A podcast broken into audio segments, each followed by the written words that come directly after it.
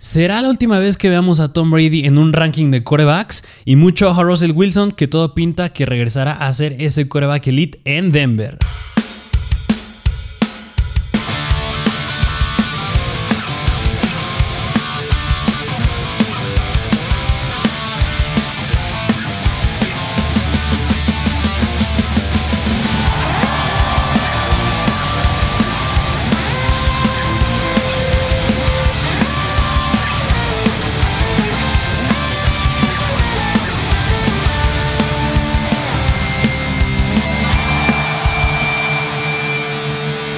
Bienvenidos a un nuevo episodio de Mr. Fantasy Football. Gracias por estar de regreso. Si ya viste nuestro episodio de Ranking de Running Backs, muchas gracias por estar de vuelta aquí en un episodio más de esta temporada 2022 de Fantasy que cada vez se acerca mucho más, pero como aquí nos gusta decir, ya empezó porque ya empezamos a, aclimatarnos, a investigar más de estos jugadores y pues como siempre, aquí en Mr. Fantasy a traerles el mejor contenido de fantasy en español, a ustedes la mejor comunidad de fantasy en español.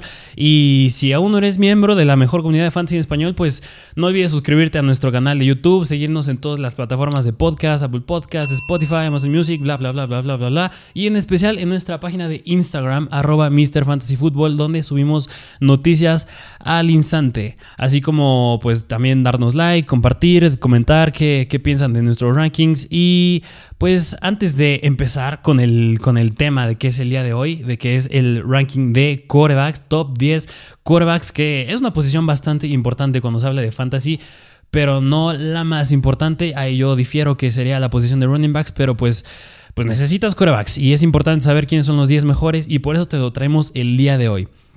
Pero antes de empezar, como siempre, unas cuantas noticias en torno a la NFL. Y vámonos ya de lleno con las noticias, que es a lo, que vinieron, al contenido que les vengo a traer. Y primera noticia es que los San Francisco 49ers autorizaron a los agentes de Jimmy Garoppolo buscar un trade. Es decir, a los 49ers ya no les interesa Jimmy G, ya le autorizaron que se vaya a buscar a otro equipo, ya sea ya salió la noticia que Cleveland no está interesado, pero como les dije hace, hace unos cuantos días en el otro episodio de Running Backs, puede ser que llegue a Seattle. Podría ser una opción bastante interesante llegar ahí con DK Metcalf y Tyler Lockett, pero pues ya lo veremos próximamente. Segunda noticia, es que Kyler Murray fue extendido a 5 años por 230 millones de dólares híjole, un contrato bastante bien merecido. Kyler Murray es un muy buen jugador, un muy buen jugador del cual hablaremos el día de hoy en nuestro ranking.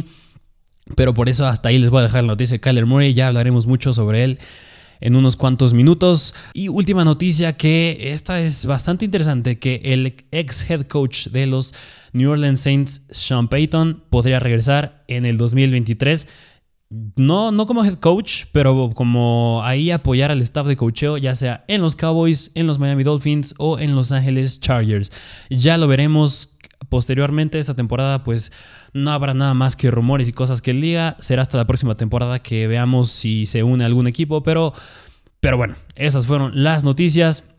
Y ahora sí, vamos a lo que vinieron, que es el ranking top 10 quarterbacks para la temporada de fantasy. Aquí como a diferencia de otras posiciones, no importa mucho si el formato es estándar o PPR, ya que eso va más para jugadores que reciben el balón por aire y pues los quarterbacks digamos que pues, es una posición que pueden llegar a recibir el balón en una que otra ocasión, como aquella atrapada de una mano de Daniel Jones la, temporada pasada, pero pues no suele ser muy común entre quarterbacks. Pero al igual, como les dije con running backs, hay varias cosas que considerar cuando vamos a hablarles de los corebacks. Y son cinco cosas bien importantes. Número uno es la consistencia. Aquí nos gusta evaluar qué tan constante fue un coreback en la temporada 2021. ¿Por qué? Porque bien podemos tener un coreback que nos dé muchos puntos, pero si es un coreback que, no sé, una semana nos dio 30 puntos, luego cayó a 10, luego hizo 20, luego hizo otra vez 40, pero luego cae a unos 12 puntos, pues no nos gusta mucho porque ahí es muy inconstante. Que esto se puede ver como algo bueno y algo malo. Porque, por ejemplo, un coreback que fue muy constante en la temporada 2021 fue Tuatago Bailoa. Es decir, porque él sus puntos no variaron de una semana a otra muy drásticamente.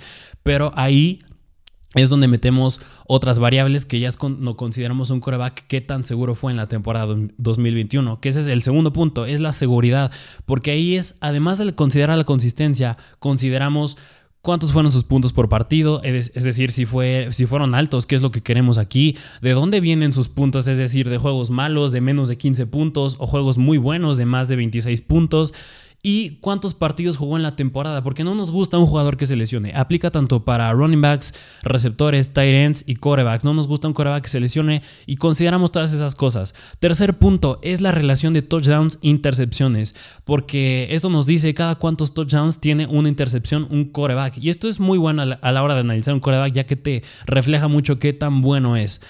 Cuarto punto muy importante es cuántos puntos, cuántos de, sus puntos fantasy en el 2021 vinieron por tierra, que aquí nos gusta más corebacks que sepan correr el balón, como bien es el ejemplo de Kyler Murray, Lamar Jackson, incluso Jalen Hurts.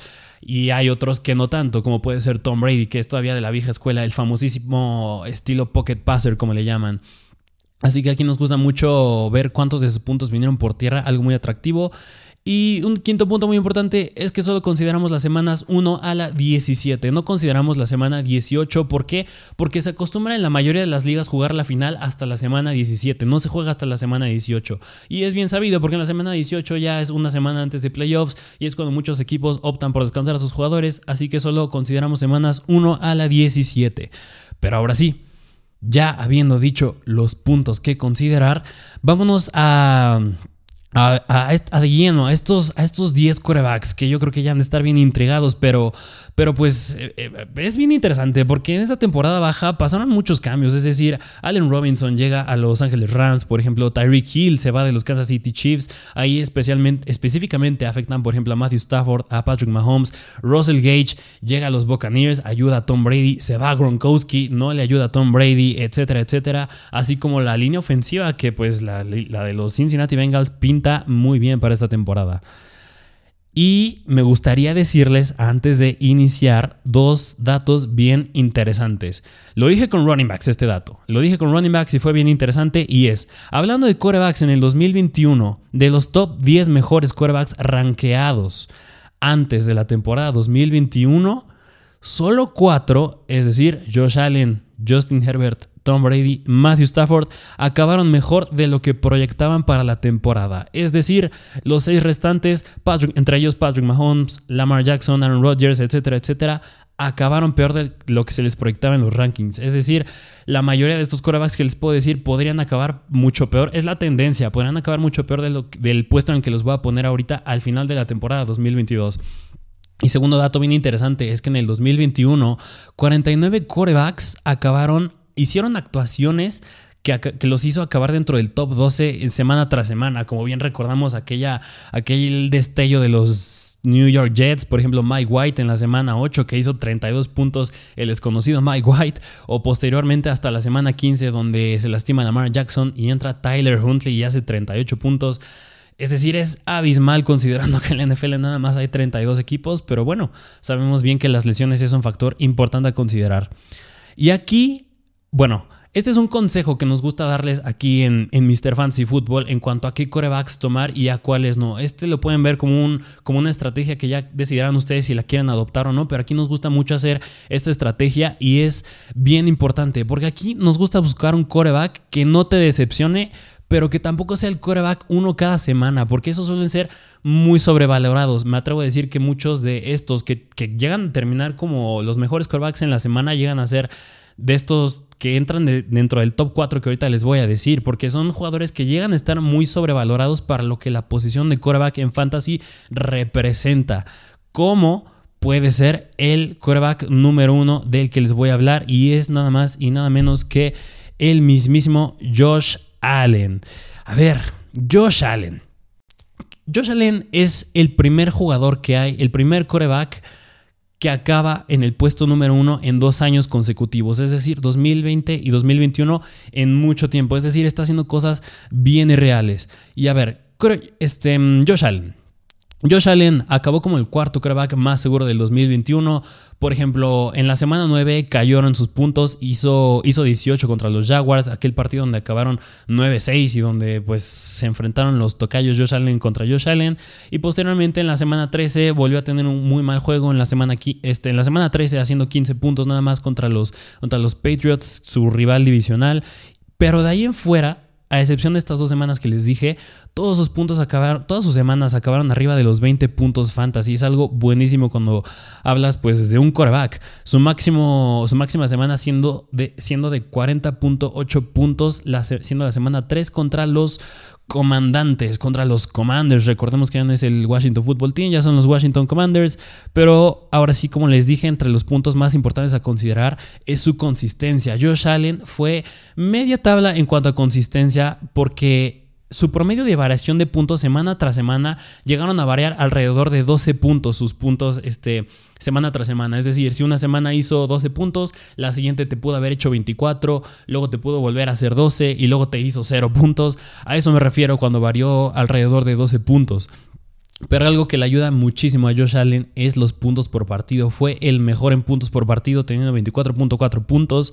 Este, más aún, la mayoría, el 44% de sus partidos en 2021 vinieron de juegos explosivos de más de 26 puntos. Y otra cosa que les dije, bien importante, Josh Allen jugó toda la temporada, jugó 16 partidos, no se lesionó y eso lo da a ser el cuarto coreback más seguro del 2021. Así que si lo tuviste, pues obviamente fue una maravilla, no se te lesionó, todos sus juegos bastante explosivos, aunque sí pudo haber variado de una semana a otra, pues se mantuvo en 24.4 puntos por partido y fue el mejor. Además, su touchdown, su relación de touchdowns e intercepciones fue de dos touchdowns cada intercepción, algo no muy bueno, pero bueno, eres Josh Allen anotas mucho y además tienes puntos por tierra, porque Josh Allen, el 23% de sus puntos vinieron por tierra, estaba promediando casi 7 acarreos por partido, algo, algo buenísimo cuando se trata de un coreback. Pero bueno, más aún, este, terminó cinco veces como el quarterback número uno en, en la temporada 2021. Eh, es decir, el 30% de sus partidos. Muy bueno, tuvo 763 yardas terrestres, fue la mayor de su carrera.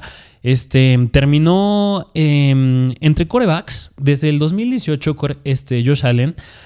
Entre los puestos que ha acabado de touchdowns este, por tierra, Josh Allen ha acabado como el tercero, tercero, primero y primero desde el 2018, desde el 2018 en cuanto a su ranking. Y todo eso fue teniendo nada más este, este, ay, perdón, me equivoqué. Es más bien este, terminación de touchdowns en general. En cuanto a touchdowns de manera general, acabó en el puesto 3, 3, primero y primero. Y eso fue nada más teniendo 6 touchdowns por tierra, la menor de su carrera, de su carrera el año pasado y el mal año de Stephon Diggs. Y bueno, pues Stephon Diggs ya tiene un contrato nuevo y aunque se va Cole Beasley, pues llega a Jamison Crowder, llega OJ Howard, Gabriel Davis, como vimos en aquel gran juego contra Kansas City, tiene el gran potencial de ser un buen wide receiver. Así que tiene armas por doquier este, el buen Josh Allen.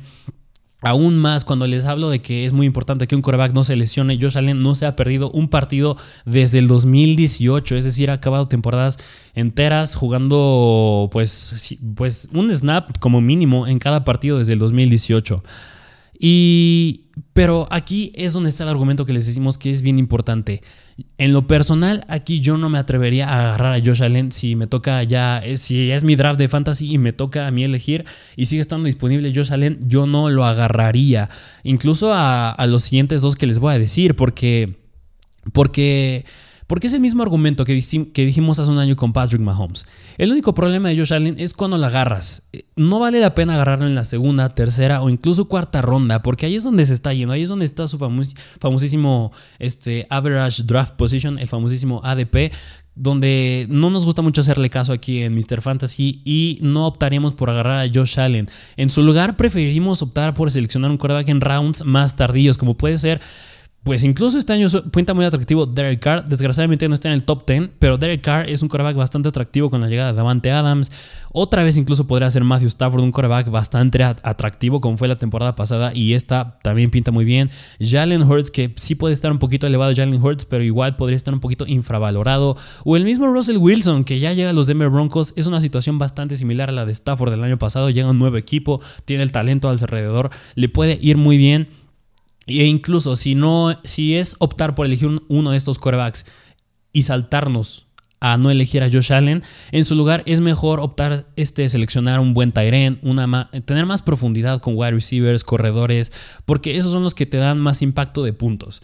Pero bueno, sin más que decir de Josh Allen, ese fue nada más un punto de una estrategia que podrán considerar. Ya lo abordaremos en otros videos de en cuanto a estrategias que hacer para tu fantasy. Pero bueno, eso fue por todo que decir de Josh Allen. Vámonos al siguiente quarterback, al número 2, y es el pues ya no novato sensación, pero el jugador bien impresionante que yo creo que a muchos nos gusta y es Justin Herbert, el quarterback de Los Angeles Chargers. Y a ver, algo que puedes decir con Justin Herbert es que tiene más potencial del que ha demostrado. Es decir, todavía no creo que alcance su pico Justin Herbert de lo que puede hacer. Es decir, la temporada pasada tuvo 38 touchdowns por aire y 302 yardas terrestres. Y son estadísticas que las pueden mejorar sin duda alguna, sin duda alguna. Todavía tiene potencial de más. Es un perfil bastante similar al de Josh Allen, nada más que pues Josh Allen ya despertó y Justin Herbert como que todavía sigue ahí un poquito dormidito, tiene más potencial de hacer más cosas. Pero hablemos un poco más de Justin Herbert. En el 2021, la primera mitad de la temporada, es decir, de la semana 1 a la 9, fue el quarterback número 8. Y la segunda mitad de la temporada, de la semana 10 a la 17, fue el quarterback número 2, nada más por detrás de Josh Allen.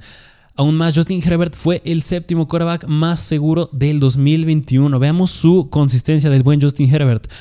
Cuando les hablo de la consistencia de Justin Herbert, fue, al igual que Josh Allen, fue media tabla. Sus puntos llegaron a variar en un promedio de 11 puntos. Tuvo 8 partidos donde, pues, tuvo una variación de más de 8 puntos, es decir, en 8 partidos sus puntos se dispararon a más de 8 puntos o cayeron a menos de 8 puntos. Fueron 8 partidos los que fueron así. Fue el tercero en puntos por partido, algo muy bueno, haciendo 22.8 puntos por partido.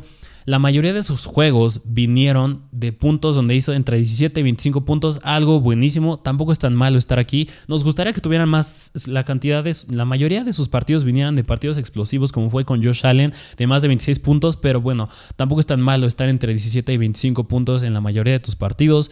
Jugó toda la temporada completa el buen Justin Herbert, algo que nos encanta también. Y su relación de touchdown con intercepciones fue tres touchdowns cada intercepción. Algo buenísimo. Y pues nada más el 13% de sus puntos vinieron de, de partidos este, de puntos por tierra, es decir, de por el ataque terrestre, algo que no es muy atractivo cuando hablas de un coreback, pero bueno, Justin Herbert tiene el gran talento de seguir teniendo un impacto por aire, por eso no nos importa mucho que a lo mejor no haya tenido este, este mm, tanto impacto por tierra. Aún más, Justin Herbert en el 2021 jugó bien contra buenas defensivas, es decir, promedió 26 puntos por partido en promedio contra buenas defensivas. Hagámoslo un poco más específico, por ejemplo, en la semana 4 se enfrentó a los Raiders, que pues eran la sexta mejor defensiva en contra del pase, y aún así hizo 24 puntos. Este, en la semana 8 se enfrentó contra los Pats que era la segunda mejor defensiva en contra del pase y, les hizo 20 puntos. Este, posteriormente en la semana 17 se enfrentó contra los Broncos, la cuarta mejor defensiva en contra del pase e igual hizo 20 puntos. Es decir, juega bastante bien cuando toca contra malas contra buenas defensivas y eso es muy importante porque por lo regular, cuando un coreback suele jugar contra buenas defensivas, le suele ir mal, como suele ser el caso, por ejemplo, con Joe Burrow, pero Justin Herbert rompe esa regla por completo y le va mejor, bueno, le va bien cuando juega contra buenas defensivas. Aún más, el head coach de, Los Angeles Chargers la temporada pasada, este Brandon Staley, fue criticado mucho por jugársela mucho en cuartas oportunidades en vez de, no sé, despejar el balón, jugártela en cuarta en tu propio lado del campo, este, no optar por meter un gol de campo cuando ya estás por la yarda 20 en el campo del, del oponente. Y eso es muy criticable cuando hablas de la NFL como fue, por ejemplo, cuando fue el juego contra Kansas City, contra Cleveland, el último partido en contra de Las Vegas Raiders, contra los Eagles la temporada pasada también. Pero en fantasy eso nos gusta. En fantasy eso nos gusta porque es casi casi estar jugando Madden, estar jugando fantasy, porque te la juegas en cuarta oportunidad. Cuando tú eres, tienes a Herbert en tu equipo de fantasy y ves que se le están jugando en cuarta oportunidad, pues adelante, porque le vas a dar más puntos a Justin Herbert. Y en general a, toda esa ofensa, que también puede ser Keenan Allen, Mike Williams, el mismo Austin Eckler. O sea, beneficias a todos en términos de fantasy en general. Más específico, ahí les va una estadística. En 2021, los Chargers fueron el equipo que más conversiones de cuarto down logró y el segundo que menos hizo despejes. Ahí te habla de cuánto le gusta jugársela a Brandon Staley, pero bueno, en términos de fantasy, eso es buenísimo. Y algo bien importante cuando hablas de Justin Herbert y los Chargers es que su línea ofensiva está mejoradísima. En 2020, en 2020 la línea ofensiva de los Chargers fue la peor de todas, fue la número 32. En 2021, es decir, el año pasado, fue rankeada la décima y ahora está rankeada la quinta mejor y a esto se le suma al novato de primera ronda del draft, el guardia ofensivo de Boston College, Sion Johnson. Es decir, en los Chargers prácticamente casi nada cambia, bueno, nada más llega Gerald Everett en la posición de tight end. Pero lo único que llega a cambiar es la línea ofensiva, pero para mejor. Y bueno, pues Josh, este, Josh Allen.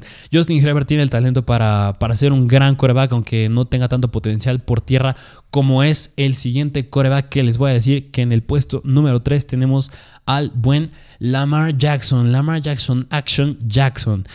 Y a ver, Lamar Jackson yo creo que cuando vemos sus estadísticas yo creo que lo primero que hay que llegar a remarcar es, es que nada más jugó 11 partidos la temporada pasada. Fueron muy poquitos cuando hablamos de un jugador en general y más de un coreback.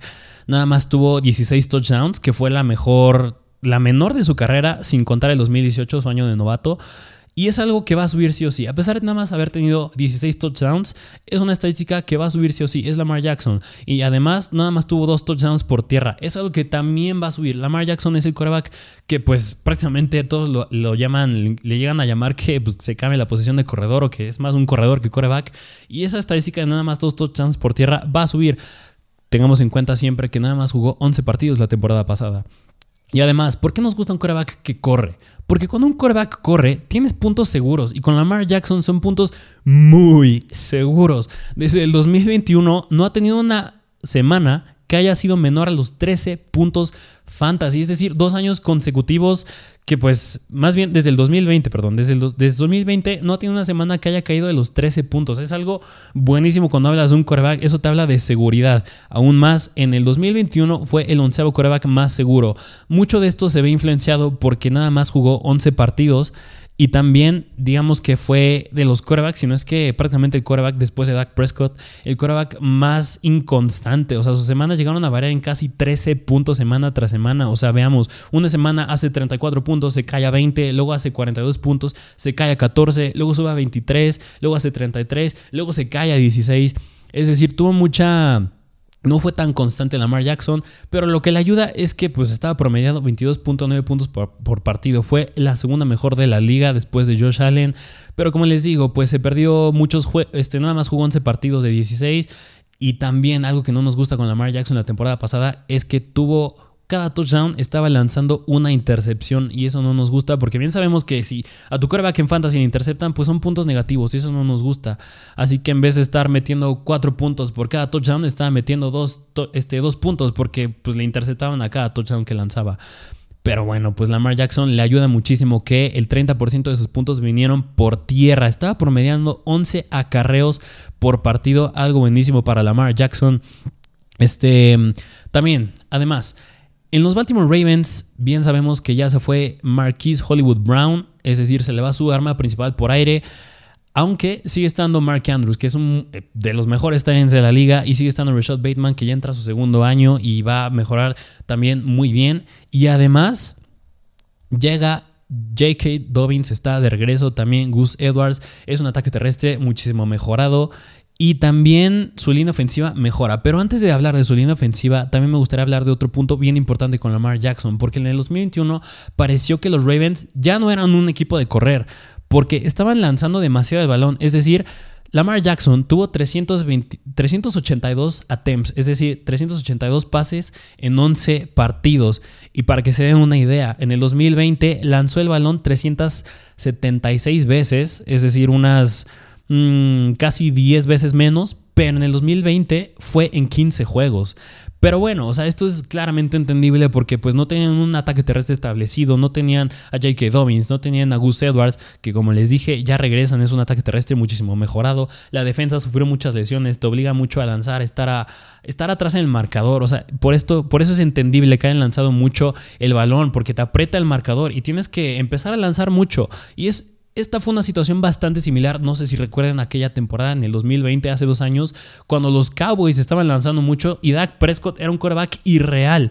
Es decir, pues era el quarterback 1, quarterback 2 en las primeras semanas del 2020 porque Dallas anotaba muchos puntos en esos juegos y cuando eran muy cerrados, pues te obligaba a todavía a lanzar más y ahí es donde entraba Dak Prescott y fue algo muy similar a lo que pasó con Lamar Jackson en cuestión de intentos de pase eh, la temporada pasada. Con Lamar Jackson también es muy, es muy improbable que tenga una temporada de MVP otra vez como la que tuvo en el 2020, porque es decir, cuando eres un coreback que se expone mucho a los golpes, cuando corre mucho, pues era lógico que te vas a lesionar es, un ritmo bastante exigente el que tuvo en aquella temporada en 2020, lanzando muchos touchdowns, corriendo muchas veces, teniendo muchas yardas, touchdowns por tierra. Es un ritmo bastante exigente que yo creo que ya es muy difícil que a Lamar Jackson lo veamos en, en esa posición del 2020, pero digo, sigue siendo un quarterback bastante seguro, te da muchísimo upside. Y también, por último, dos puntos bien importantes con Lamar Jackson es que mucho ojo porque tiene el segundo calendario más difícil para quarterbacks. Esto no es algo muy bueno, pero para quarterbacks. Y Lamar Jackson, pues, como bien puede ser considerado un running back también, pues, un corredor, pues no le, no le, no le afecta tanto como podría ser, por ejemplo, en el caso de Tom Brady, si tuviera el calendario más difícil, porque él nada más lanza, no corre. Lamar Jackson lanza y corre. Y aún más, los Baltimore Ravens mejoraron su línea ofensiva de ser la 21 mejor a la 15 mejor, que si bien no es una gran diferencia, es una ligera mejora que pues algo es algo. Y también en el draft, pues nada más específicamente agregan al al centro Tyler Linderbaum de Iowa, eligen en la primera ronda, o sea, un jugador con mucho potencial. También en la cuarta ronda eligen al tackle ofensivo Daniel Falele de Minnesota. Pero bueno, eso fue todo que decir por parte de Lamar Jackson. Vámonos al quarterback número 4, que es el que les dije una noticia al inicio de, de este episodio. Y es el mismísimo Kyler Murray, que, que pues fue la telenovela de la temporada baja. Recordemos que pues había borrado sus publicaciones de Instagram, que había dejado de seguir a los Arizona Cardinals, que pues no le daban una extensión, que bla, bla, bla, bla, bla, bla, bla. Pero finalmente salió la noticia de que ya lo extendieron por 5 años. Mucho ojo que es un contrato bastante similar al de, de Sean Watson. Hay nada más para considerar que pues quién se lo podría merecer más si de Sean Watson o Kyler Murray. Pero pues Kyler Murray sí lo tiene bien merecido. Nada más que, pues con Kyler Murray, más que ser positivas las cosas, son más negativas. ¿Por qué? Porque, a ver, una es que Dandre Hopkins está suspendido. Se va a perder, mm, si no mal recuerdo, unos seis partidos. No va a estar por, por violar las conductas de sustancias. Y además se va Christian Kirk. Pero bueno, pues llega Marquise Hollywood Brown, el, el ex arma favorita de Lamar Jackson. Y pues le llega Kyler Murray, que pues si bien DeAndre Hopkins no va a estar las primeras seis semanas, va a regresar y va a tener ahí a, la par con a Marquise Hollywood Brown y además sigue estando ahí Rondell Moore y mucho ojo porque también Darrell Williams, que si Darrell Williams puede ser un corredor, este es un running back que suele ser utilizado mucho por aire como bien era en Kansas City y la temporada pasada fue de los mejores corredores por aire, así que se podría decir que tiene otra arma por aire ahí el buen Kyler Murray. Además, fue el noveno coreback más seguro del 2021. Veamos su consistencia y por qué es el noveno.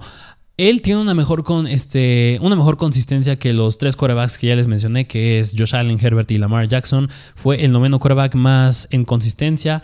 Sus puntos por partido fueron bastante buenos, siendo 22.6, la quinta mejor.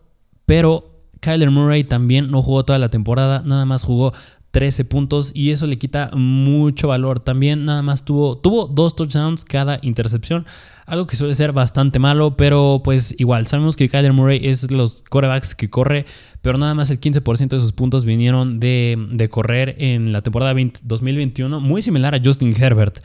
Y, y, algo que nos gusta también con Kyler Murray es que fue bueno contra malas defensivas, es decir, este, al, de manera opuesta con Justin Herbert, Kyler Murray sí era bueno con malas defensivas y malo con malas eh, malo con buenas defensivas. Es decir, si pues, le tocaba un rival difícil, le iba a ir mal y si le tocaba un rival fácil, pues le iba a ir muy bien. Algo que no nos gusta mucho con Kyler Murray.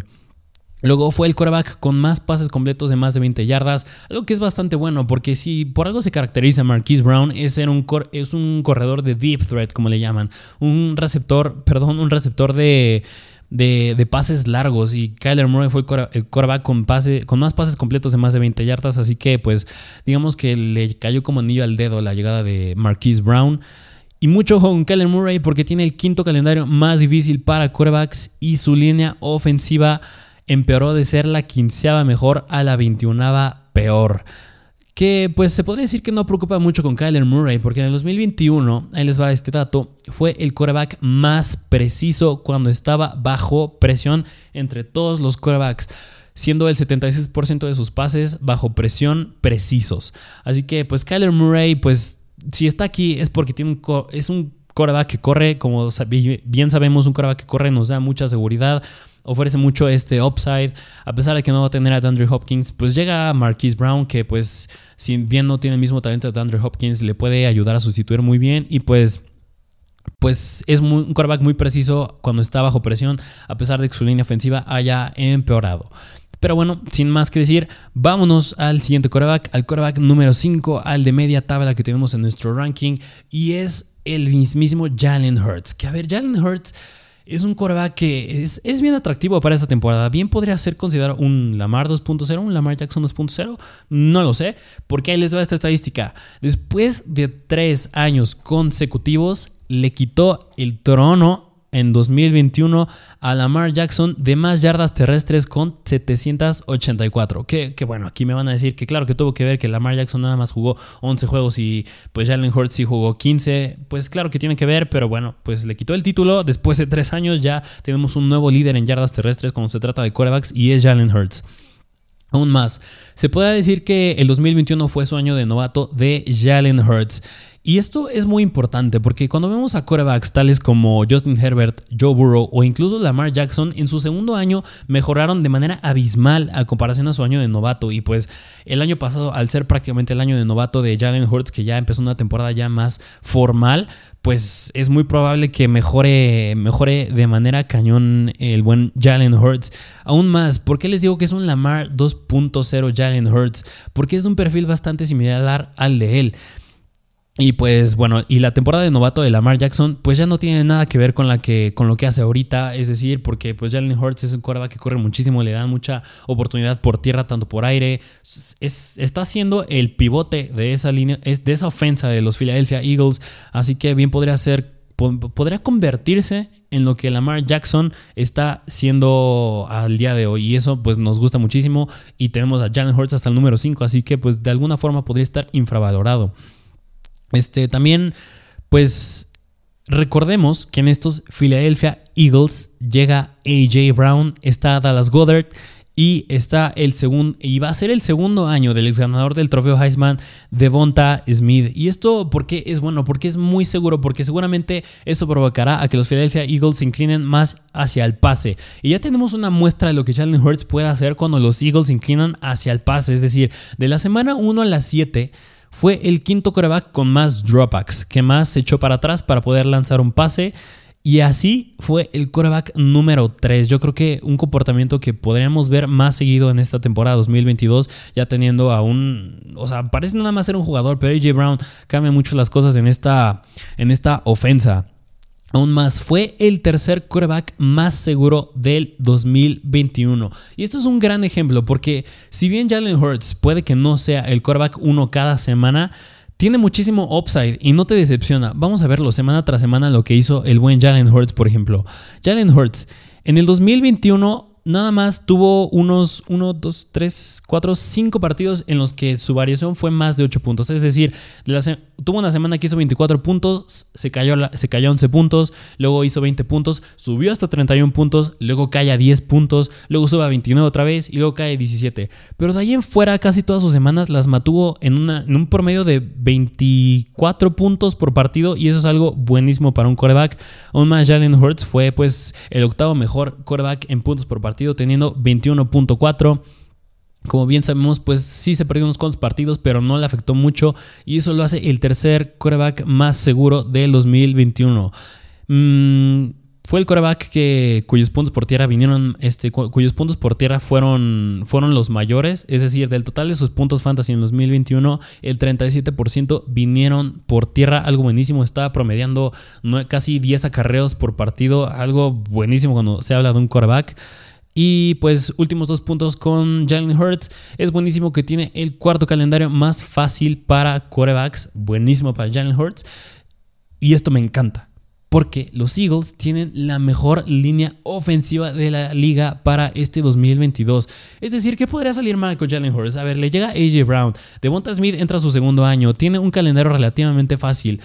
Tiene la mejor línea ofensiva de la liga y te ofrece ese upside que puede correr y lanzando, pues si bien llega, no, no, llega a no ser muy bueno porque viendo su relación de touchdowns e intercepciones, tuvo dos touchdowns cada intercepción, algo que no es muy bueno, pero bueno, te ofrece upside por, ese upside por tierra. Es algo buenísimo al igual que Lamar Jackson y Josh Allen. Así que Jalen Hurts, a mi punto de vista, es un quarterback que yo optaría a ir por sobre todo los demás. Es decir, preferiría elegirle en rounds más tardíos a, elegir, por ejemplo, en, un tercer, inicio de un tercer round a Josh Allen, por ejemplo. Jalen Hurts se me hace un poco infravalorado para lo que está, para lo que, para lo que promete, porque por todos los factores que les acabo de decir, y mucho de eso tiene que ver que llega AJ Brown. Pero bueno, mucho, mucho alabar y mucho amor hacia Jalen Hurts. Pero vámonos al siguiente coreback que que yo no esperaría verlo aquí este, este año, pero pues desgraciadamente ya cae un poco más y es el buen Patrick Mahomes, como le llaman el mini GOAT. Ya el, el unos quieren llamarle el, el heredero de Tom Brady, pero bueno, le falta mucho todavía para eso. Pero bueno, estamos hablando de fantasy. Y cuando se habla de fantasy nos gusta ver el talento que tienen alrededor los jugadores y eso es precisamente lo que pasa con el buen Patrick Mahomes porque ya no está Tyreek Hill, ya no está Cheetah. Y eso es muy importante porque porque si bien le quita su arma principal a bueno, es es debatible, porque bien podría ser o Tyreek Hill o Travis Kelsey su, arma más importante para Patrick Mahomes, pero pues el único que yo creo que podría llegar a pasar es que se distribuya más el balón por aire. Es decir, sigue estando McCall Harman, sigue estando ahí el buen Juju Smith, bueno, no sigue estando, llega Juju Smith Schuster, ya se va Byron Pringle, pero siguen estando ellos dos más Travis Kelsey, que mucho juego con Travis Kelsey porque ya está algo grande, ya tiene 32 años, ya le puede afectar un poco la, edad, que ya lo veremos en el ranking de tight ends próximamente, pero pues sigue teniendo esas dos armas, que McCall Harman es un velocista, Julius Smith-Schuster es un buen receptor desde el slot, aunque últimamente le haya ido mal en, Pittsburgh, Así que yo creo que no va a afectar mucho. Claro que sí va a afectar, pero tampoco mucho la, la, la, la despedida de Tyreek Hill de los Chiefs. Vámonos, un poco más específico a Patrick Mahomes como jugador. El 2021 fue su temporada con más fumbles. Fue su temporada con más intercepciones, con 13. Tuvo 9 fumbles, tuvo 3 intercepciones. La menor cantidad de partidos con más de 300 yardas. Nada más tuvo 10 partidos. Y yo creo que todo esto puede mejorar demasiadamente, incluso sin Tyreek Hill, porque Mahomes, además de pues aunque le critiquen mucho que tiene uno de los mejores coaches de la liga, Andy Reid, una buena ofensa, tiene el talento alrededor, es un quarterback que tiene muchísimo talento y aunque se haya ido Tariq Hill, yo creo que pues bien puede mejorar ese número de intercepciones y a lo mejor los partidos de más de 300 yardas los mantiene, pero si logra bajar esos turnovers que son las intercepciones y fumbles, le va a hacer mejorar su temporada 2022 de manera abismal. Fue el octavo quarterback más seguro del 2021, vamos a ver su consistencia. Fue el quarterback de los peores en consistencia. ¿Por qué? Porque llegó a tener semanas que hizo, este, por ejemplo, veamos, hizo 33 puntos una semana, cayó a 21, luego hizo 25, luego cayó a 9, luego hizo 10 puntos, luego subió a 38 puntos, luego volvió a caer a 9, luego hizo 20 puntos, subió a 31. Es decir, tuvo diversos partidos en los que sus puntos llegaron a variar de manera abismal. Pero bueno, le ayudan mucho los puntos por partido, que hizo 21.8. 21.8 fue el sexto mejor entre corebacks. El 44% de sus, partidos vinieron entre 17 y 25 puntos, algo bastante bueno, muy importante. Jugó toda la temporada, no, no se perdió ni un partido. Y su relación de touchdowns e intercepciones fue 3 a 1. Cada 3 touchdowns estaba lanzando una intercepción. Es algo bastante bueno, pero como pasa con Justin Herbert y bueno, pasó en el 2021 con Kyler Murray. Sus puntos no suelen venir mucho por tierra, es decir, no tiene mucho upside por tierra, pero pues es igual que Justin Herbert. Tiene demasiado talento por aire y puede hacer cosas abismales por aire. Este, pues también muchos de estos números que suelen ser relativamente no, no comunes para un jugador como Patrick Mahomes, se llevó a que tuvo un ataque terrestre bastante inconstante, que es algo que puede volver a pasar. El Clyde Arcelor no prometió mucho lo que solía hacer, se llegó a lesionar, incluso Tyreek Hill llegó a tener semanas de deslices, pero, pero pues como les digo, esta temporada no importa mucho. Sigue estando Andy Reid, una buena ofensa, Travis Kelsey, Así que, pues Patrick Mahomes tiene el talento y tiene el potencial para acabar mejor de, lo que le estamos rankeando ahorita, que es el puesto 6. Así que, pues, no te decepciones con él. Podría estar un poquito infravalorado, sí, pero considerar que ya no está Tyreek Hill.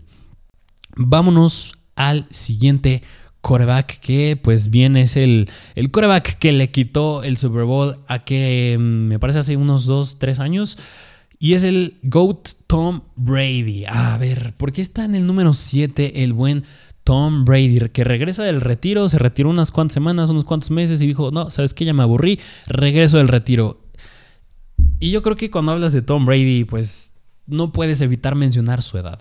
Y es que lo seguimos teniendo en el puesto número 7 a sus casi 45 años. Ya casi está alcanzando el medio siglo de edad y sigue estando en el top 10 de corebacks a pesar de que no corre y sigue siendo un coreback pocket passer. Vamos a ver por qué. ¿Por qué, Tom Brady podría estar en, en, el puesto número 7? Que seguramente puede que lo odies en el 2021, porque en playoffs, es decir, las semanas 15 y 16, 16, que fueron los playoffs de Fantasy, fueron de sus peores semanas.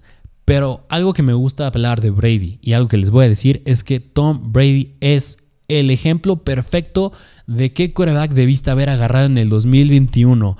¿Y por qué me van a decir? Porque no estaba al nivel de draftearlo en rondas tempranas, como bien era Patrick Mahomes o Josh Allen o incluso Lamar Jackson. Y aún así te hizo llegar a playoffs. Es decir, acabó como el segundo mejor quarterback en el 2021. Y eso es lo que buscamos este año. Un quarterback que que pues relativamente esté no infravalorado, pero que tampoco prometa mucho, porque suelen estar muy sobrevalorados para la posición que suele ser, para la posición de lo que representa la posición de coreback en, el, en términos de fantasy. Es decir, optar por mejor seleccionar un coreback en rounds tardíos, como ya les dije, puede ser Matthew Stafford, puede ser incluso Derek Carr o, este, el buen Russell Wilson, o incluso Jalen Hurts, que Jalen Hurts sí está ahí, estaría como en la raya entre si elegirlo o no, pero más, por ejemplo, Russell Wilson, Derek Carr, Matthew Stafford, son corebacks que la temporada pasada bueno, hablando de Matthew Stafford, que la temporada pasada no está muy, muy sobrevalorado, estaba relativamente fuera del top 10 y aún así te dio una buena temporada y fue el caso con Tom Brady. Fue, vámonos un poquito más específico. En el 2021 fue el sexto quarterback más constante. ¿Y por qué fue el sexto quarterback más constante? Porque a diferencia de los corebacks que les he mencionado, sí tuvo cierta variación en sus partidos, llegó a ser bastante inconstante, llegaron a variar casi 11 puntos sus partidos, como bien ya les dije, las últimas semanas fueron bastante inconstantes, haciendo 30 puntos, cayendo a 6, una semana haciendo 11 puntos, subiendo hasta 38, luego caer a 19 puntos, es decir, no suele ser muy constante, pero pues tuvo la cuarta mejor cantidad de puntos por partido, siendo 22.6 sus puntos por partido, algo buenísimo. Y algo que me encanta, que es el de los corebacks que tenemos rankeados en el top 20, fue el coreback cuyos puntos vinieron de partidos, la mayoría de sus puntos, es decir, el 50%, vinieron de partidos de más de 26 puntos fantasy, es decir, de 16 semanas, 13 semanas, te las metió a más de 26 puntos fantasy. Algo buenísimo. También es de los mejores corebacks con una relación de touchdown-intercepción. Cada cuatro touchdowns estaba lanzando una intercepción. Y aquí es donde está un poquito lo decepcionante con Tom Brady, porque Tom Brady ya le pesa la edad, es un quarterback de la vieja escuela y nada más el 3% de sus puntos vinieron por tierra. Que pues cuando es un quarterback de Tom Brady pues es bastante entendible, pero pues es algo que no nos gusta mucho en fantasy. También la situación no mejora en Tampa Bay, porque ya no está Antonio Brown, ya no está Rob Gronkowski, su Tyrant predilecto. Y Chris Godwin viene regresando de una lesión de ligamento cruzado, el famosísimo torn ACL, así que es muy probable que no regrese tampoco al 100% de buen Chris Godwin. El único que pues se podría decir que está entero ahí es Mike Evans, pero pues no te va a llevar mucho si no tienes a mínimo como, mínimo dos armas potentes, como bien es Patrick Mahomes tiene a Travis Kelsey y, y ya le llega a Juju Smith-Schuster que bien lo manejaron ahí. Lamar Jackson pues no lo tiene, pero pues es un coreback que corre. Kyler Murray pues tiene a Andrew Hopkins, sigue estando ahí Rondale Moore, tiene bastante potencial por aire. Pues Jalen Hurts tiene a Devonta Smith, tiene a AJ Brown y Tom Brady parece ser que pues en las primeras semanas al mínimo, mínimo va a tener nada más al 100% a Mike Evans. Pero bueno, pues también llega Russell Gage, que mucho ojo con Russell Gage, que es un buen sleeper a considerar. Ya lo hablaremos en otros episodios. Y también una noticia reciente que ya no les dije, pero es que llega Kylie Rudolph. Kylie Rudolph a sustituir el puesto que podría tener Rob Gronkowski. Kylie Rudolph no es un Tyrant al nivel de Rob Gronkowski, pero suele ser bastante sólido. Y algo muy importante al hablar del coacheo de los Tampa Bay Buccaneers. Bruce Arians, que era un coach muchísimo más ofensivo, ya no está. Ya no va a ser el coach y, en su lugar va a estar el coordinador, el que era el coordinador defensivo y es Todd Bowles. Bowles. Todd Bowles que es un, como bien les dije, era coordinador defensivo, es un coach más enfocado hacia la defensiva. Sin embargo, sigue estando ahí el coordinador ofensivo Byron Leftwich, así que las cosas no podrán llegar a cambiar mucho en Tampa Bay, pero yo creo que los pases, los intentos de pases que pueda tener Tom Brady puedan disminuir mucho por enfocar muchísimo más en tener una, una mejor defensa y una ofensa muchísimo más controlada y no tan explosiva a como podría ser el estilo de Bruce Arians. Y mucho ojo con este dato porque se van a sorprender. Yo cuando lo vi no lo podía creer. Y es que en el 2021 Tom Brady tuvo la segunda mayor cantidad de su carrera en yardas terrestres con 81. con 81 a sus casi 45 años, casi un Lamar Jackson 2.0. Así que pues tampoco se dejan llevar con que no tiene tanto potencial por tierra. Pero bueno, vámonos al siguiente quarterback que es el puesto número 8 y es el recién llegado de los Seattle Seahawks a los Denver Broncos y es el buen Russell Wilson. Russell Wilson, que en Seattle ni siquiera el cambio de coordinador ofensivo le ayudó, que llegó Shane Waldron de los Rams, que prometía mucho, que le iba a ir muy bien, como bien lo analizamos hace un año en, nuestro ranking de quarterbacks, pero ni así le gustó a Russell Wilson. Y hablando de los Rams, ya que estoy hablando desde Shane Waldron, que venía de los Rams, hablando de los Rams, la situación de Russell Wilson es muy similar a la de Matthew Stafford el año pasado. ¿Por qué? Bueno, la única diferencia es que Russell Wilson es muchísimo más elite a Matthew Stafford. ¿Pero por qué? Porque Russell Wilson, una, viene de un equipo en el que le estaba yendo muy bien, solía tener temporadas bastante buenas, pero pues se le acabó su 20 ahí, ya no estaba logrando mucho, ya no lo querían. Bueno, él más bien ya no quería estar ahí. Se va y llega a un equipo en el que hay mucho talento. El caso de Matthew Stafford, llega, estaba Robert Woods, estaba Cooper Cup, tenía ahí a Cam Akers y tenía al mismo, al mismísimo Van Jefferson y también le agregaron a Odell Beckham. O sea, tenía armas por doquier el buen Matthew Stafford y era lo que necesitaba, porque nada más creo que había tenido Matthew Stafford a Calvin Johnson, a Megatron y ya no había tenido más armas. Claro que había tenido a Kenny Golladay, Marvin Jones, pero, pero pues no brillaba mucho. Y ahorita Russell Wilson llega a los Denver Broncos, un equipo que tiene armas por doquier, es decir, tienen a tiene a Cortland Sutton, tiene a Jerry Judy, tiene a Tim Patrick, tiene a KJ Hamler, o sea, tiene talento por doquier. Yo creo que estos Denver Broncos. Es, es clarísimo que lo trajeron por algo. Lo trajeron por algo. Trajiste a Russell Wilson para ganar, para llegar a playoffs, para incluso pelear, ganar por el, por el título de división, que es una división bastante difícil ahí con los Chargers, los Raiders y los Kansas City Chiefs. Una división bastante competida y por eso tienen que competir. Tienen que lanzar mucho. Te vas a enfrentar dos veces contra ellos, así que tienes que lanzar más el balón y tienes el talento para hacerlo. Aún más. Con Russell Wilson, yo creo que podremos ver su consistencia el 2021, sus estadísticas. Pero también le afectó mucho que tuvo una lesión del dedo. No podía agarrar el balón bien, no podría lanzarlo bien. Y pues por eso yo creo que no conviene mucho fiarnos de sus estadísticas en el 2021, porque tampoco jugó la temporada completa a raíz de esto. Y además ya está en un nuevo equipo. Es decir, la situación cambia completamente para Russell Wilson. Y en general, pero pues hablándoles del 2021 de sus estadísticas, de manera general, una, no fue el coreback más seguro de 2021. Yo creo que ese es bastante obvio. Segundo punto muy importante, aún así cada cuatro touchdowns lanzó una intercepción, que es algo buenísimo. Ya les acabo de hablar la, relación que tuvo Tom Brady y Tom Brady tuvo igual cuatro, así que es, un, es una estadística bastante elite. También tuvo, también otra estadística es que el 6.5% de sus pases acabaron en un touchdown, fue el tercero mejor de la liga. Y algo que también es bien importante cuando hablamos de un coreback que hasta el momento no lo he remarcado mucho, pero en el caso de Russell Wilson yo creo que sí importa mucho remarcarlo, y es que en Denver hay un ataque terrestre bastante sólido, probablemente el mejor ataque terrestre desde que tenía a Marshawn Beast Lynch en los Seahawks, porque está Javonte Williams y está Melvin Gordon, dos running backs bastante elite. Me hubiera gustado nada más haber visto a Javonte Williams ahí y que se fuera Gordon, pero bueno, ese es otro tema. Hablando de Russell Wilson, es buenísimo que los dos estén ahí. Le quitan mucha carga de encima que pues eso suele ser mejor cuando hablas de un quarterback novato, pero Russell Wilson ya tiene experiencia y, pues tener además un ataque terrestre y receptores que, que sí te cachan muchísimo, pues yo creo que Russell Wilson tiene un, un gran potencial. Este, también muchos argumentan que la altitud de pasar de Seattle a Denver podría afectar, porque si bien sabemos en Denver en, suele ser un, estado donde hace más frío, más en donde juegan en Mile High, es muchísimo un estado más frío, podría llegar a afectar, pero pues yo no creo que afecte mucho. También, este, hablando antes del 2021, Russell Wilson nunca había cagado fuera del top 12, es algo buenísimo, yo creo que incluso puede seguir cumpliendo esta regla este año. También cuando, cuando se trata de Russell Wilson, solo hace falta ver cómo le va, porque ya sabemos lo que puede hacer. Como bien sabemos, ya ganó un Super Bowl. Llegó dos veces al Super Bowl con los Seahawks, uno lo ganó. Le iba bien con, en sus momentos cuando estaba Doc Baldwin, cuando estaba, bueno, seguía estando Tyler Lockett, estaba DK Metcalf, estaba este, mm, Golden Tate en su momento, tenían a Marshawn Lynch.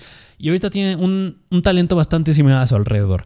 Y algo que me encanta también con Russell Wilson, que no se los puede evitar decir, es que tiene el quinto calendario más fácil para corebacks. Y además pasa de estar en la séptima peor línea ofensiva en Seattle a la 16 mejor en Denver, que si bien es un cambio radical, es una mejora. Es una mejora, tienes talento a tu alrededor, tienes un calendario relativamente fácil, sigue siendo Russell Wilson, así que yo creo que Russell Wilson es de mis corebacks favoritos para esta temporada, más yo creo que sobre todo los que les acabo de decir, yo creo que nada más a excepción de Jalen Hurts. Pero bueno, mucho enamoramiento con Russell Wilson, así que vámonos al siguiente quarterback. Vámonos al siguiente quarterback. Al puesto número 9 tenemos al quarterback de Los Ángeles Rams y es Matthew Stafford, el quarterback ganador del Super Bowl. Y a ver, como les dije, Matthew Stafford la temporada pasada fue un ejemplo perfecto de un quarterback que tuviste que haber tenido. En un momento les voy a decir una estadística que me encanta con él. Yo creo que si lo tuviste, no te dio semanas bastante explosivas. No fue el coreback uno este, cada semana o diversas semanas, pero tampoco te decepcionó tanto. Tampoco tuvo juegos malísimos, tan, tan drásticos, tan malos como a lo mejor y pudo haber sido, por ejemplo, el caso de, de Patrick Mahomes, que cayó a 8 puntos, de Tom Brady, que cayó a 5.2 puntos. Juegos muy malos, pero Matthew Stafford fue bastante constante. Y en su momento hablaré de eso. Pero antes de hablar de la constancia de Matthew Stafford, hay que remarcar cosas importantes del talento que tiene a su alrededor. Empezando con la línea ofensiva, que si bien este, este no es un punto muy bueno para Stafford, porque se va Andrew Whitworth. Andrew Whitworth, de los mejores linieros ofensivos que ha habido, bueno, en los recientes años, un liniero bastante bueno, un tackle ofensivo muy bueno, y ya se le va. Es una baja importantísima en esta ofensiva de los Rams, y así no, no es nada más por la salida de Andrew Whitworth, pero en general la línea ofensiva de los Rams pasa de ser la séptima mejor a la catorceava mejor, es decir, hay una empeora radical em, en este equipo. Además se va el coordinador ofensivo de los Rams, se va Kevin O'Connell, que como bien ya les dijimos llega a los Minnesota Vikings, pero pues se queda el asistente, el asistente ofensivo, así que pues las cosas van a seguir estando iguales, sigue estando ahí Sean McVay, que pues es relativamente el que manda en ese, equipo, en la ofensa, así que pues no creo que cambien mucho las cosas ahí con, con Matthew Stafford en el ataque aéreo.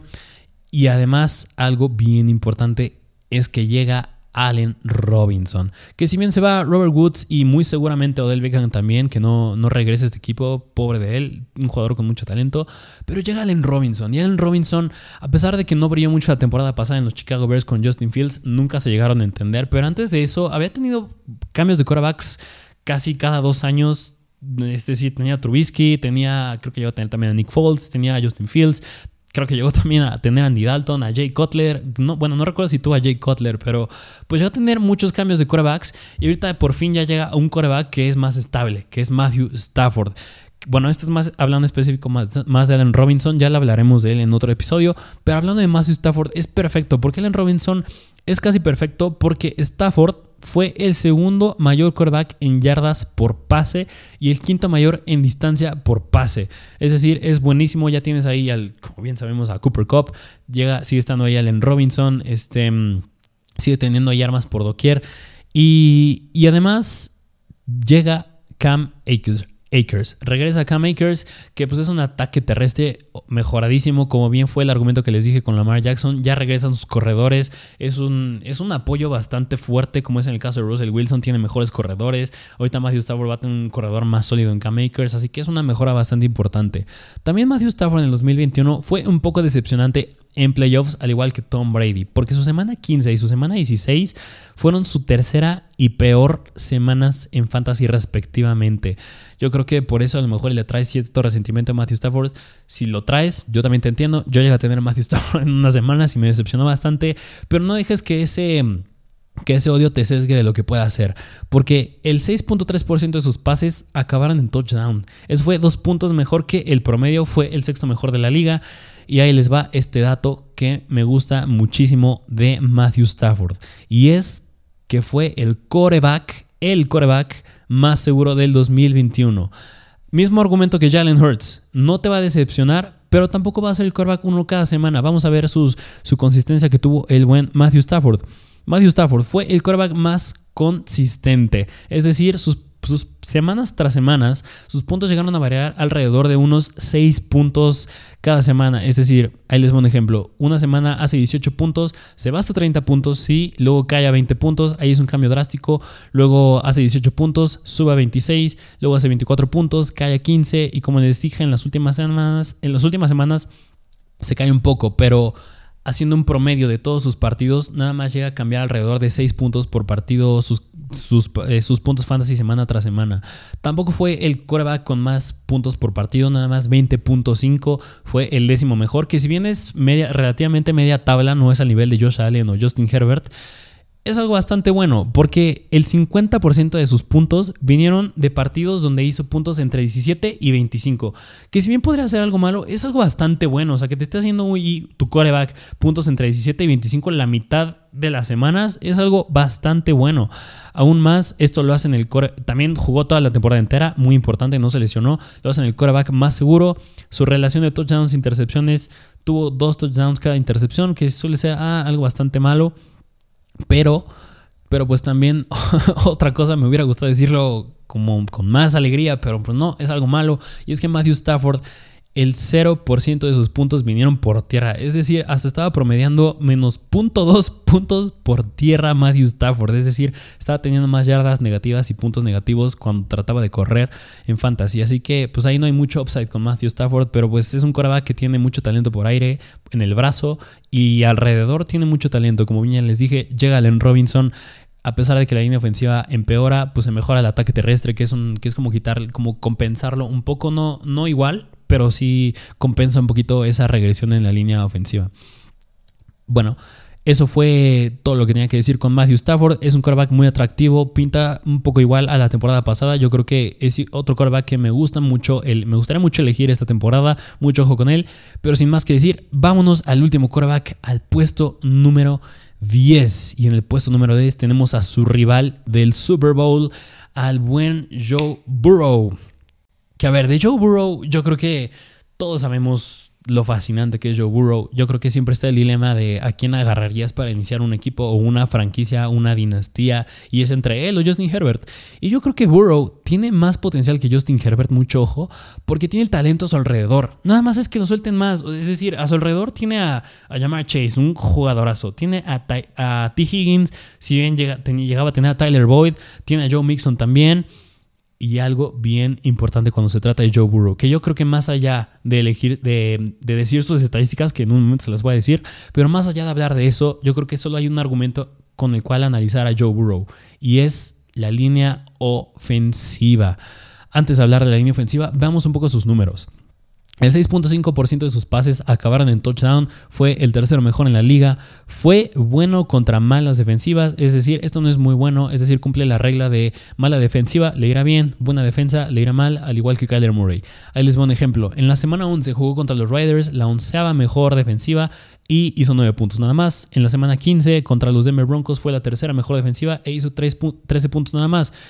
Pero también es, suele ser, o sea, sí suele ser algo malo pero también suele ser bastante bueno cuando se trata de Joe Burrow, porque si lo tuviste en fantasy yo creo y ganaste tu liga, yo creo que entiendo por qué fue. Y fue porque en la semana 16 y semana 17, semanas de playoffs en la 16, hizo 38 puntos contra los Baltimore Ravens, la tercera peor defensiva. Y en la semana 17 contra los Kansas City Chiefs, semana de campeonato de fantasy, hizo 35 puntos, la segunda defensiva peor contra los corebacks. Es decir, yo creo que si tuviste a Joe Burrow, lo vas a querer elegir otra vez. Que elegir, querer elegir otra vez, pero tampoco lo sobrevalores. Así que para, para, enamorarnos un poquito más de él, fue el quinto quarterback más constante de, la liga en el 2021. Bueno, más, el quinto quarterback más seguro, quiero decir. Fue el octavo más constante. Eh, tuvo una variación de 6 puntos alrededor de sus semanas. Tuvo la novena mayor cantidad de puntos por partido, siendo bastante similar a la de Matthew Stafford, 20.5. El 56% de sus puntos, al igual que Stafford, más de la mitad vinieron de partidos donde hizo puntos entre 17 y 25. Muy bueno para Joe Burrow. Jugó toda la temporada entera porque en un momento les diré este argumento, pero pues jugó toda la temporada entera, es algo muy bueno. Y lo es el quinto quarterback más seguro del 2021, que si bien tuvo dos touchdowns cada intercepción, que no suele ser algo muy bueno, pues, pues pues lanza, mucho mucho, lanza muchos touchdowns Joe Burrow y tiene el talento alrededor para seguir lanzando más. El 4% de sus puntos vinieron por tierra, no tiene mucho upside por tierra, es algo que no nos gusta mucho con Burrow, pero, pero, pero bueno, eh, en, en pocas palabras, de 2020 a 2021 más bien del 2021 a este año, mejora casi todo. Es decir, ya llegó un Super Bowl, es un quarterback que, que, es que es joven, ¿no? No es relativamente joven, es bastante joven. Ya llegó al Super Bowl, ya no es el año que regresa de su torn ACL, de, de, su lesión de ligamento cruzado como fue hace dos años. Ahí es cuando me refiero que muy importante que ya jugó toda la temporada entera, ya regresa de esa lesión, ya porque, por ejemplo, un jugador como Chris Godwin, que tuvo esa lesión apenas la temporada pasada y va regresando esta temporada, puede que no regrese al 100%. Y Joe Burrow, ese era el argumento con Joe Burrow la temporada pasada. Venía regresando de su lesión, vamos a ver qué tal le va, pero pues ya no, ya no regresa de su lesión. Ya sanó, bueno, relativamente ya sanó, ya tuvo mucho tiempo para descansar de eso. Jamar Chase entra en su segundo año de, experiencia en la NFL.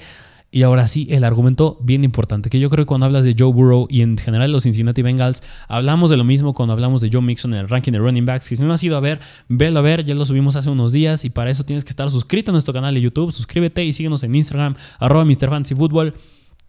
Pero la línea ofensiva de los Cincinnati Bengals mejora de manera abismal. Porque ser rankeada la veinteava mejor en el 2021, ahorita está rankeada la novena mejor. O sea, subieron 13 puntos en cuanto a mejora. Algo buenísimo. ¿Y por qué?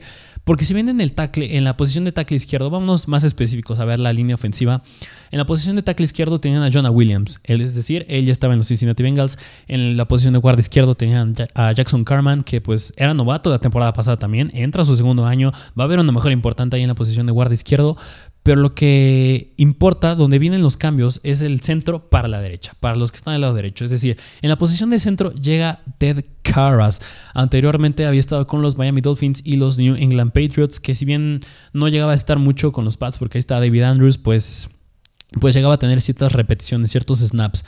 Para que, para que se den una idea, en el 2021 Ted Carras fue rankeado el, liniero ofensivo número 71 de 250 en cuanto a bloqueos fallidos. Es decir, nada más falló el 1.8% de los bloqueos que le tocó, que es algo bastante bueno. Vámonos a la siguiente posición, que es el guardia derecho, que es donde llega Alex Capa. Alex Capa, que antes había estado con los Tampa Bay Buccaneers protegiendo al buen Tom Brady. En el 2021, Alex Capa fue rankeado el liniero ofensivo 92 de 250 en cuanto a bloqueos fallidos. Es decir, nada más falló el 2.2%, un poco, un poco peor que Ted Carras, pero fue bastante bueno.